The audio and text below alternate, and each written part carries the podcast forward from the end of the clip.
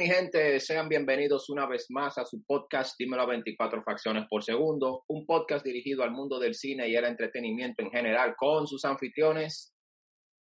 Emanuel Peralta. Llamado Marte Taveras. Y Danilo Arroyo. Esta es la entrega número 149 de su podcast Dímelo a 24 fracciones por segundo, donde vamos a analizar uno de los más recientes estrenos de Netflix, pero antes, como siempre, si estás aquí por primera vez, suscríbete al canal, comparte este video con amigos, familiares, compañeros de trabajo, vecinos, con quien sea.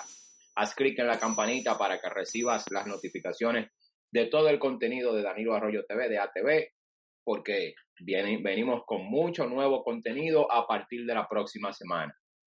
Mi gente, ¿qué se cuentan? Tranquilo, todo de ustedes, ¿qué tal? ¿Qué es lo que hay? Todo bien. ¿Qué tal la semana? Tranqui, saliendo, leyendo. ¿Qué fue lo último que yo? Oh, leí, ¿cómo se llama? El manga este de Monster, que se lo recomiendo a todo el mundo. Brutal, brutal, brutal. ¿A ti te gustaría mucho ese, no? No, yo no leo manga casi. ¿Dónde lo, ¿dónde lo conseguiste? Ese fue por, eh, eh, mi hermana fue por Amazon que lo consiguió. Oh, porque ahora no hay soy- una, nueva- una nueva aplicación que tú la ves en el teléfono. Para mí no me gusta leer como digital. Así. A mí me gusta eh, cuando, cuando no, ha, no ha terminado, porque por ejemplo Monster ya es un manga viejo, o sea, es un manga clásico de los 90, terminó en el 2001. Eh, pero por ejemplo One Punch Man, que tiene la versión de web y también tiene la versión que todavía está ongoing. So, online, tú sabes, y ese es el problema, que ahora todo el mundo le da spoiler, ya tú sabes lo que pasa, ya tuviste seguro, que todo el Ujú. mundo está emocionado por lo que pasó ahora. So, así, esos mangas así que todavía están ongoing, yo sí lo veo online. A mí me llegó el journal hace poco de, Amado, cuida el movimiento del teléfono que de One Estamos Punch Man. O no, es, es la laptop. ya la tiene entre las piernas, ponle una vaina. No, porque imagínate. Eso se aguanta con el tercer brazo. Ah, mentira. Vamos a darle, mi gente. Ok, mi gente, hoy tenemos La cabeza de la araña, o como se titula en inglés, Spiderhead. Una producción, como siempre, vamos a decir quiénes están detrás de esta producción, de este estreno de Netflix. Se llama Spiderhead, La cabeza de la araña, basada en una historia corta, en, una, en un libro corto que se llama El escape de la cabeza de la araña y adaptarla al cine simplemente se llama La cabeza de la araña, Spiderhead. Está dirigida por Joseph, Joseph Kosinski y está escrita por Joel Saunders, que eh, quien eh, basó el guion en su obra literaria, como ya dijimos, el cuento eh, El escape de la cabeza de la araña. Esta película está protagonizada por Chris Hemsworth, que lo conocemos por su participación en The Avengers como Thor, que está estrenando ahora mismo o prácticamente ya su próxima película. También tenemos al ganador del Oscar, Miles Teller, como Jeff, a Journey Smollett, eh, una veterana joven actriz, que la vimos en Lovecraft County el año pasado y la hemos visto en Contenders de Denzel Washington y una que otra producción ya tiene una vasta experiencia en la actuación esta joven actriz. Y el actor filipino Mark Paggio como Verlaine. Ok, esta es una historia de suspenso donde un joven que fue condenado a, a X cantidad de años de prisión por un accidente automovilístico que tuvo, por un error de su juventud, y a cambio de su libertad eh, para no cumplir condena completamente, fue llevado a un laboratorio donde experimentaban ciertas drogas, lo tomaron como una rata de laboratorio, para experimentar ciertas drogas que controlaban el sentir y el pensar de los seres humanos en un, laboratorio apartado. Y eh, según la trama, vamos viendo el drama y el suspenso, porque esta historia la califican como una historia de ciencia ficción y yo no la veo así. Yo más bien la veo como una película de suspenso que se apoya mucho, mucho en una base dramática. Eh, y está dentro de lo que cabe la historia, porque la historia está un tanto descabellada, pero las interpretaciones del cast están muy bien. dependiendo de la historia que le han otorgado. Es una película que para mí eh, esa rítmica, carece de ritmo argumental, en su estructura argumental de la historia también hay ciertos problemas de lógica y de cierta continuidad. Y la forma eh, que veo de esta historia, ya entrando de lleno en la crítica, es que aquí sí hubo mucha economía de acciones y que la película de un momento a otro te está repitiendo tanto lo mismo, lo mismo, lo mismo, la prueba del laboratorio, la prueba del laboratorio, que se basaron en pruebas sexuales más que otra, más que otra cosa, y la prueba del laboratorio y los traumas del personaje principal, de Jeff, eh, el recuerdo del choque, del accidente automovilístico, cómo perdió a sus amigos, que fue la causa que lo llevó a la cárcel, que no entiendo cómo un accidente te lleva a la cárcel, pero bueno, eh, porque hay muchas cosas que en la película que, que no están muy bien explicadas, que no están claras, el director aquí, no sé, a veces dicen que ciertas obras literarias no son adaptables a la pantalla, pero yo siempre he creído que siempre está en el guionista que adapta la obra literaria a cine y el que la cuenta, el director, porque esta película es aburrida de principio a fin. Tiene una muy buena idea que se pudo haber abordado mejor, pero el ritmo, porque el cine la cinematografía, las historias van de la mano con la música. Ahí tiene que haber un compás y tiene que haber un ritmo para que se cumpla el paradigma de la historia. Aquí, lamentablemente, la película de principio a fin, hay momentos en que lo que a mí me permitió quedarme a terminar de verla completamente la película fue mi cinefilia. Pero de no ser así, hay momentos en la que por segundos le perdía el, foco de atención, pues le perdía atención. Y contaba el metraje que sabía que duraba una hora y 47 y a veces miraba el metraje de la película, cómo avanzaba, para ver si ya se estaba terminando. Gracias a Dios la acabaron en 10 minutos antes, en una, en una hora y 37. Eh, Chris Hemsworth, este personaje que interpreta aquí muy flojo, poco creíble y un personaje muy mal seleccionado por él o por quien o aquel que hizo el cast, el casting de la película, porque ese personaje no va con Chris Hemsworth. Con este muchacho, con Miles Teller, ese personaje sí, porque de cierta manera él, él viene desde sus inicios haciendo este mismo tipo de personaje. No sé si lo vieron en esta película, que ahora no recuerdo el título, por la que ganó el Oscar hace unos años, eh, con este señor, el calvo, que hace el jefe de Spider-Man, donde él es un estudiante de música jazz y tiene que tocar una batería. brutal, brutal, brutal. Ajá, que por esa fue que ganó el Oscar. Ambos ganaron el Oscar, tanto como Miles Teller como el, el profesor. Eh, en esta película y viene haciendo eh, eh, personajes así, sufridos, desadaptados, que cumplen condena o que salen de una condena. Él tiene tiempo haciendo este tipo de personajes. El personaje de Journey Smollett lo hizo, no lo hizo nada mal. También siempre hace ese tipo de personaje de una persona traumatizada, desadaptada socialmente, o que siempre están experimentando con ella, o que ella le está huyendo a algo. una pregunta, el personaje de, de, de, de Loco de Chris, eh, ¿Tú lo has visto a él actuando en otra cosa que no sea Thor y esa cosa?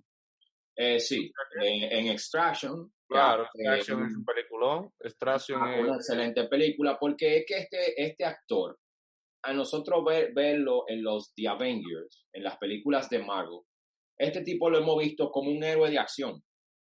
Entonces, ¿qué pasa con, con Chris Hemsworth? Que es un tipo bien parecido, que tiene más un porte de modelo que cualquier otra cosa. Entonces es como, como tan, eh, entonces un tipo robusto, rudo, tosco, hacerlo, él tiene que, él, tiene que elegir mejor sus personajes, porque este personaje no iba con él. Yo no sé si, si yo estoy equivocado. Y lo vi flojo. La película, interpretación. O sea, ahora, hoy no voy a debatir con Emmanuel, hoy le voy a dar la razón. un tollo. ¿Sabes? La película no tiene, no tiene despertar de, de, de, María Cabral es más entretenida y más... Cierto, que esa es, una, esa es una tachuela también, pero... Eh, eh, esa película... Está mejor. Es, es, no, yo no creo que la película del todo sea, digamos, que se merece ser tachada de mala, así por así, pero eh, el tratamiento del tema y el tema no le interesa a nadie. ¿A quién le importa ese tema? No, exactamente. Y también como... Esa vaina, que, que, que, hagan experimentos así a lo loco, como que a nadie le importa la forma en que ellos trataron ese tema. O sea, es una película que no es interesante. Es una, un aparatico que te ponen ahí detrás, que tiene las drogas, pues las ampollas con las distintas drogas aquí detrás. Un aparatico que lo que parece es como un monedero de vieja. Entonces, a mí, a mí me pareció interesante la idea y lo que se está trabajando, porque hay, un dilema ético eh, desde el punto de vista científico, de que si se puede utilizar, por ejemplo, prisioneros para, uno podría decir, para el avance de, o sea, para el avance humano, podríamos decirlo, pero haciendo cosas que quizás no encontremos éticos.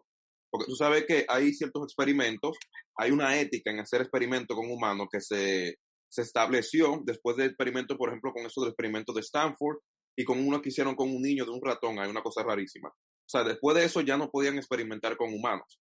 So, yo creo que aquí se establece algo interesante en relación de si se pueden utilizar prisioneros para hacer ciertos experimentos que quizás en el mundo normal, porque esto estamos en una isla apartado, todo un, algo privado, no se podría hacer. Eh, eso a mí me llamó la atención, por lo menos. Eh, y si está justificado. Eso no se trata de esa manera, o sea, tú lo estás abordando con, agregándole las cosas, tus ideas y las ideas en general, pero que ellos no lo abordan así del todo. Ellos no, ellos no, pero son prisioneros. ¿Y por qué no las hacen con normales? Yo dije, tiene una muy buena idea, pero está muy mal contada, muy mal realizada. De ahí se sacaba más. La naranja mecánica, Shooter, Shooter Island de, de Martin Scorsese, que es una tremenda película, pero ahí no, ni siquiera así lo abordan. María Cabral lo aborda mejor. Todavía no, porque, porque en la naranja no están abordando eso, ahí están abordando más un tema de, de, libre albedrío y, de, y de, de, modular a un prisionero a hacer el bien completamente. Eso, ahí, y ahí lo dicen literalmente. Ahí no, ahí no se trata el tema de que, eh, o sea, por eso te digo, y de nuevo tú podrías decir que ahí podrían utilizar la idea de utilizar a un prisionero, que sé yo qué, pero ahí lo quieren abordar también incluso con, con otros individuos cuando lo quieran, o sea, en, en, la cosa de la naranja. Pero aquí yo puedo ver cómo están tratando este tema bajo esa idea. Obviamente, de manera más directa, tiene que ver con, con tener algo.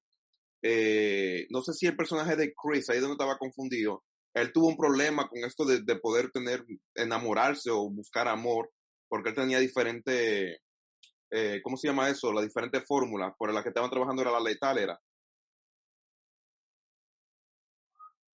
O sea, les estoy preguntando a ustedes, pues no, no, no, no, no recuerdo muy bien eso en cuanto al personaje de Chris. Es que no está claro, no está claro. Él tiene una especie de trauma y él quiere lograrlo y él usa su trauma como su experimento científico. O sea, él, tiene una especie de trauma. Los temas, mira, ni el trauma, ni la ciencia ficción en general, ni el suspenso, ni lo que tú abordas del tema ético científico, la bioética, eh, eh, el experimento humano, ellos no lo abordan total, ellos no, no, no entran ni siquiera eh, superficialmente, eso es, pasa directo. Entonces, para tú sacar el tema, tú lo puedes sacar los temas, ¿verdad? Y buscar material propio, tú tienes material en la cabeza y tú lo abordas, pero la película no te da el material para que tú abordes el tema que ellos quieren tratar, ellos no, ellos no están en eso. Yo entiendo, yo, yo lo veo, puede ser como tú dices que lo veo desde ese punto de vista viéndolo de acá, porque yo digo, ok, son prisioneros en específico, no son gente normales. Además de que tú notas algo interesante y es que ellos tenían siempre que decir la palabra como concedo, o sea, como que estoy dándole permiso a ustedes de que hagan esto también, que también le da cierta humanidad a ese, a esa, a ese experimento, aunque eran prisioneros como quiera y iban a tener que hacerlo si no estaba la función de que, bueno, te vamos a tener que devolver entonces una prisión general. Era, era el tigre que estaba utilizando el personaje de Chris pero yo sé que ellos querían abordarlo con, eh, eh, trabajar como que diferentes emociones en específico para poder manipular eso, de acuerdo a lo que, lo que estaba eh, trabajando el personaje de Chris. o sea, el, personaje está de científico. Sin embargo, yo pregunté lo del personaje porque yo también vi que la interpretación de él se vio débil, Por eso yo pregunté si lo han visto en otra película. Yo nada más lo he visto en esto de Avengers y Thor y todo eso. Y la personalidad es extraña de ese personaje también. O sea, es como No, que... yo no considero que fue débil su actuación, es una actuación muy natural. Lo que es débil es el personaje, no su, no su actuación. El personaje en sí, creado desde el guion, y, y- y- y- él está ahí haciendo ese personaje porque eso fue una película barata que el mayor presupuesto se lo llevó él, realmente. El mayor presupuesto de ahí, el 70%, 50% de lo que se gastó en esa película se lo llevó él. Y, y es una película que para él quizás es un, un interludio entre, entre una cosa que viene grande y, y eso, pero es un gran actor y demostrado. Eh, en la película Extraction está demostrado que es, que verla, tendría que que verla. es un, es un Ahora gran actor de cine de acción, de doble. Es un, es un personaje de estos actores, digamos, que no tienen mucha, ¿cómo se dice? Eh, mucha mucha es- extravagancia en el mundo del arte. No es un Johnny Depp, no, Johnny Depp, Johnny Depp, eh, no es un, un, un- un otro, eh, un Denzel Washington que te puede interpretar tantos personajes. Yo no lo veo así a él nunca. Es un, es un actor mediano. Pero en cuanto al personaje, no, no, no te, ajá, verlo en el personaje cómo lo interpretó. Porque yo estoy, estoy de acuerdo contigo, como que el personaje no tiene tanto quizás que, que le dé para que el actor saque tanto. ¿Para dónde va él? Exactamente, ¿para dónde va él con ese personaje? Pero por ¿qué otro lado, a mí me dio la impresión de que querían hacer como que este personaje era un, como un investigador medio alocado, eh, obsesionado con lo que quería investigar. Y es como que se veía muy normal, tú dijiste natural, la palabra que utilizaste, pero lo veía como que muy normal en la interpretación que le quisieron dar. Obviamente también el director me imagino como que quiere el personaje, no sé, no sé cómo trabajarán los directores en eso, pero lo vi como que débil. Ahí confluyen quizás las dos cosas, la personalidad del personaje y la interpretación de él. La interpretación. Para mí el mejor que actuó ahí fue, fue el, el, el muchacho que mencionó. eh, Es lo, es lo que digo, la interpretación, la interpretación de él está floja, porque ese, él es un actor, ¿entiendes? Y entonces a ese personaje, como a él- si yo fuese viéndolo, a- viendo al actor, al personaje le faltó darle matices. Independientemente de que le dijeran, mira, es un científico que está experimentando una droga con reos, con personas que qué sé yo qué, y tiene un trauma también, una fijación, y la misma droga la experimenta en él mismo, porque él mismo experimentaba su droga, como todos lo sabemos, lo vimos. Pero había cosas en la interpretación que él debió ponerle, que él debió agregarle. Simplemente yo vi, Lo que no tiene material, ¿qué va a agregar? Él tiene un cuarto, un cuarto de ciencia, él no tiene no, nada que él le agregar. puede decir al director, mira, le voy a agregar al personaje un tic nervioso. Eh, ¿Qué te parece en, en tal escena si yo me veo ansioso y qué sé yo qué para reforzar mi, mi, mi la, la, lo maligno, lo malévolo que puede ser este personaje? ¿Qué sé yo? Él es el actor. Ahora, él fue puesto ahí para que la película se vendiera, para que la película se viera, agarrar adeptos y la vieran. Él está puesto para ahí, eso es lo que se llama Star System. Pusieron Es una es flipera, eh, eh, eh, eh, eh, videoclipera, es una película normal de, de sábado por la mañana. de- Pero me, me, me choca mucho que Miles Taylor agarra, agarró ese personaje, agarró esa película. Bueno, quizás a él le encantó como el personaje que iba a ser, el protagonista, el joven, el muchacho, el, el, el personaje que iba a ser y aceptó ver la película, porque a veces tú puedes participar en una película como actor, pero cuando tú ves el resultado final, tú dices, acá, mano. y por lo menos no, no se aprovecha, porque por ejemplo yo vería como un personaje como Chris, La Roca, siempre en toda la película lo quieren desnudar. Por lo menos ahí le dieron esa seriedad de que no hicieron eso con él, cuando, como que dijeron que este personaje tú tienes que hacer eso. eso. Eso estuvo bien. Porque dime tú, porque como si tú dices que la gente lo vaya a ver por él, la gente, eh, principalmente las mujeres que van a esperar que lo que otro va a estar desacatado en panty, dime tú. por lo menos se mantuvo en su personaje. Pero para mí el mejor que, el, el que actuó para mí fue el muchacho, eh, eh, coño. Miles. Él para mí actuó muy bien. Sí, Claro, él- él- el personaje de él tuvo más matices, más choques, más oportunidad de expresar un trauma, de ver una situación en otra. pero esa él es un, él, él lo quisieron hacer el, el, el, el arquetípico científico frío, y calculador. que, que, que va a su experimento y ya. Y que Pero eso no se vio en la interpretación. No. No pero eso fue lo que se intentó. No, y como Porque se no vio las interpretación. Hay material para que, él, me- para que él pusiera eso. No se vio una interpretación, lo que te digo. No, entonces, ¿cómo se fueron dando las cosas? Eh, ¿Cómo él se fue desencantando? Ah, no, tú nos usas a nosotros, qué sé yo qué, esto y lo otro, pero desde el principio tú estás viendo, a ti te están sometiendo desde el principio a una experimentación que tú estás viendo claramente lo que están haciendo contigo, o sea, y, y ese, y ese detone tuyo de un momento a otro. Entonces, cosas como que la pusieron como para alargar el metraje de la película o alargar la historia. Hubieron otros personajes que estaban ahí, otros internos que, que le pudieron haber sacado más a eso. El desenlace de él en la avioneta, cómo se Oye, estrenó, la forma tan fácil. Mira, Eso, eso seguro de esa isla. Chris Hemsworth para ayudar quizás, no sé, a ese nuevo proyecto, a esa nueva gente que está, los directores, quizás, quizás para apoyar también, porque a veces los, los actores hacen eso con gente que quieren, se hacen amigos, lo conocen que sea en un set, ponían de asistente de producción, de momento tienen una película y, y- y lo apoyan para que Netflix pueda eh, soltar la película y quizás lo hacen así. Pero esa película no tiene ningún elemento, digamos, que pueda ser decir es un cineasta, es un, es un, es un gran cine.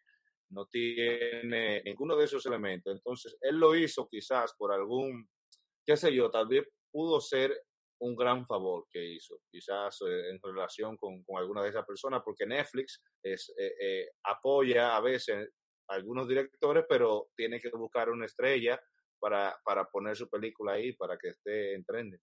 Aquí lo que yo veo que se pone de manifiesto también el dinero, el presupuesto, porque cuando yo vi a Jean Reno trabajando en quién mató a Sara, yo dije no, lo que hacen los cuartos, compadre, porque yo, yo, yo, Jean Reno, Jean Reno debería como de respetarse un poquito mejor, si no, Ya él está viejo, ya está viejo. Tú sabes que ya está viejo, está igual que Juan Fernández, que está buscando lo que aparezcan ahí. mira, mira quién está mencionando, Dios mío, Dios buscan sus reprenda. 30 Claro, se buscan su par de miles de dólares en, en un proyecto, aunque no le guste. O sea, ya, ya, un- ya son actores que están por mucha gente desplazados, que además se, se dedican a dar clases, a dar masterclass, a contar su historia en el cine, a dar consejos y a hacer papeles secundarios por ahí, yo- tú sabes, donde se ganen su par de miles de dólares. Claro, claro. Mira, mira Jack Sparrow ahora, de que Jack Sparrow a- al loco este de Johnny Depp, que eh, se está rumorando de que va a regresar ahora a ser eh, Jack Sparrow en la película de, de Pirates of the Caribbean, después que dijo de que no iba a aceptar por nada. Le Ajá, pusieron sí. 350 en la... Un tipo que está en olla y que aparte ofrecieron tiene que 300 devolver, ¿cuánto le tienen que devolver a Amber? Él nomás le tiene que devolver el dos. Ella le tiene que dar más a él. Ajá, entonces, y él que de por sí está arrancado, entonces él va a tener que coger todo lo que venga. ¿Tú te imaginas el convenio que debió haber hecho Warner Bros. con él para decirle, ven, vuelve como Jack Sparrow, ¿cuánto Él quiere? no tiene, Tiene 20 él no tiene millones, nada, no, dame pero él 40. tiene- Nah, para mí, eso- pa- a mí, para mí perdió un poco de respeto como, como persona. Ahora yo voy a ver la película como quiera. Pero para mí No, perdió. Johnny Depp no dijo eso porque no quería actuar en Disney, él lo dijo con esa intención de los millones. Es que ya después de todo este proceso no iba a ser lo mismo Disney. Entonces ya eh, eh, Depp lo que hizo un buen negocio, es, es un negociazo. Ahora él le van a dar por encima de los 300 millones de, dólares. Entonces, él, eh, porque él es la película, tú sabes que sí. Mira que él estuvo con eh, eh, eh, Orlando Bloom, no, no, no, ¿cómo se llama? El de Señor de los Anillos. Y con Naira, Naira Nicely, y estuvo con Estrella, pero él se llevó, él se llevó, lo, lo- lo- él, él es- él- él hizo el personaje, porque él es un personaje secundario dentro de Piratas del Caribe, en realidad. Y él fue, se, se hizo la imagen de Piratas del Caribe. Entonces, ¿para dónde va Piratas del Caribe sin Johnny Depp? Después de este triunfo, tienen que ofrecerle lo que sea. Y lo otro del presupuesto es ajustar la película, pero él, él, le- él le van a ofrecer mucho dinero. No, mucho, demasiado dinero, mucho dinero. Porque este escándalo a él lo cotizó aún más todavía. Porque los medios lo habían rechazado y lo habían vetado porque supuestamente era un abusador, eh, abuso doméstico. Pero se comprobó que no era así. Entonces los medios tienen que retractarse. ¿Y cómo van a pagar? Dándole trabajo. Que Ah. igual a dinero. Y todo el mundo, lo primero que él suelte, eso como Rochi cuando salga de la cárcel, si sale. en 50 años. El primer party, eso va a estar lleno, la primera película, eso va a estar lleno. Bueno, mi gente, este fue el podcast 149, breve, breve, porque tenemos una película de la que no tenemos mucho de qué hablar, lamentablemente. Pero este fue el podcast 149, Spider-Head, una película dirigida por Joseph Kosinski, eh, protagonizada por Chris Hemsworth, Miles Teller, eh, Journey Smollett eh, y Mark Piaggio. Así que Paguio, perdón, Mal Paguio es filipino. Así que véanla, está en la plataforma Netflix. Eh, tenemos que aclararle que Netflix a nosotros todavía no nos da un centavo por promocionar su contenido. Esto lo hacemos para que la información le llegue a ustedes completa y correcta. Así que vean Spider-Head, la cabeza de la araña, está en Netflix. Y así que atentos al podcast número 150, 150 entregas, mi gente. Emanuel, que tú, que tú que eres fundador de Dímelo 24 Facciones por Segundo, próxima semana vamos al podcast número 50, 150. Así que traemos una producción argentina que la vamos a desmenuzar en 60 mil pedazos. Esperemos que no sea una, tachu, una tachuela, un alfiler, una puntilla, ni un cincel, ni un clavo como esta. El diablo. Pero la vamos a desmenuzar. Con ustedes, Danilo Arroyo. Manuel Peralta. Amado Marte Taveras. Hasta la próxima, mi gente. Bye.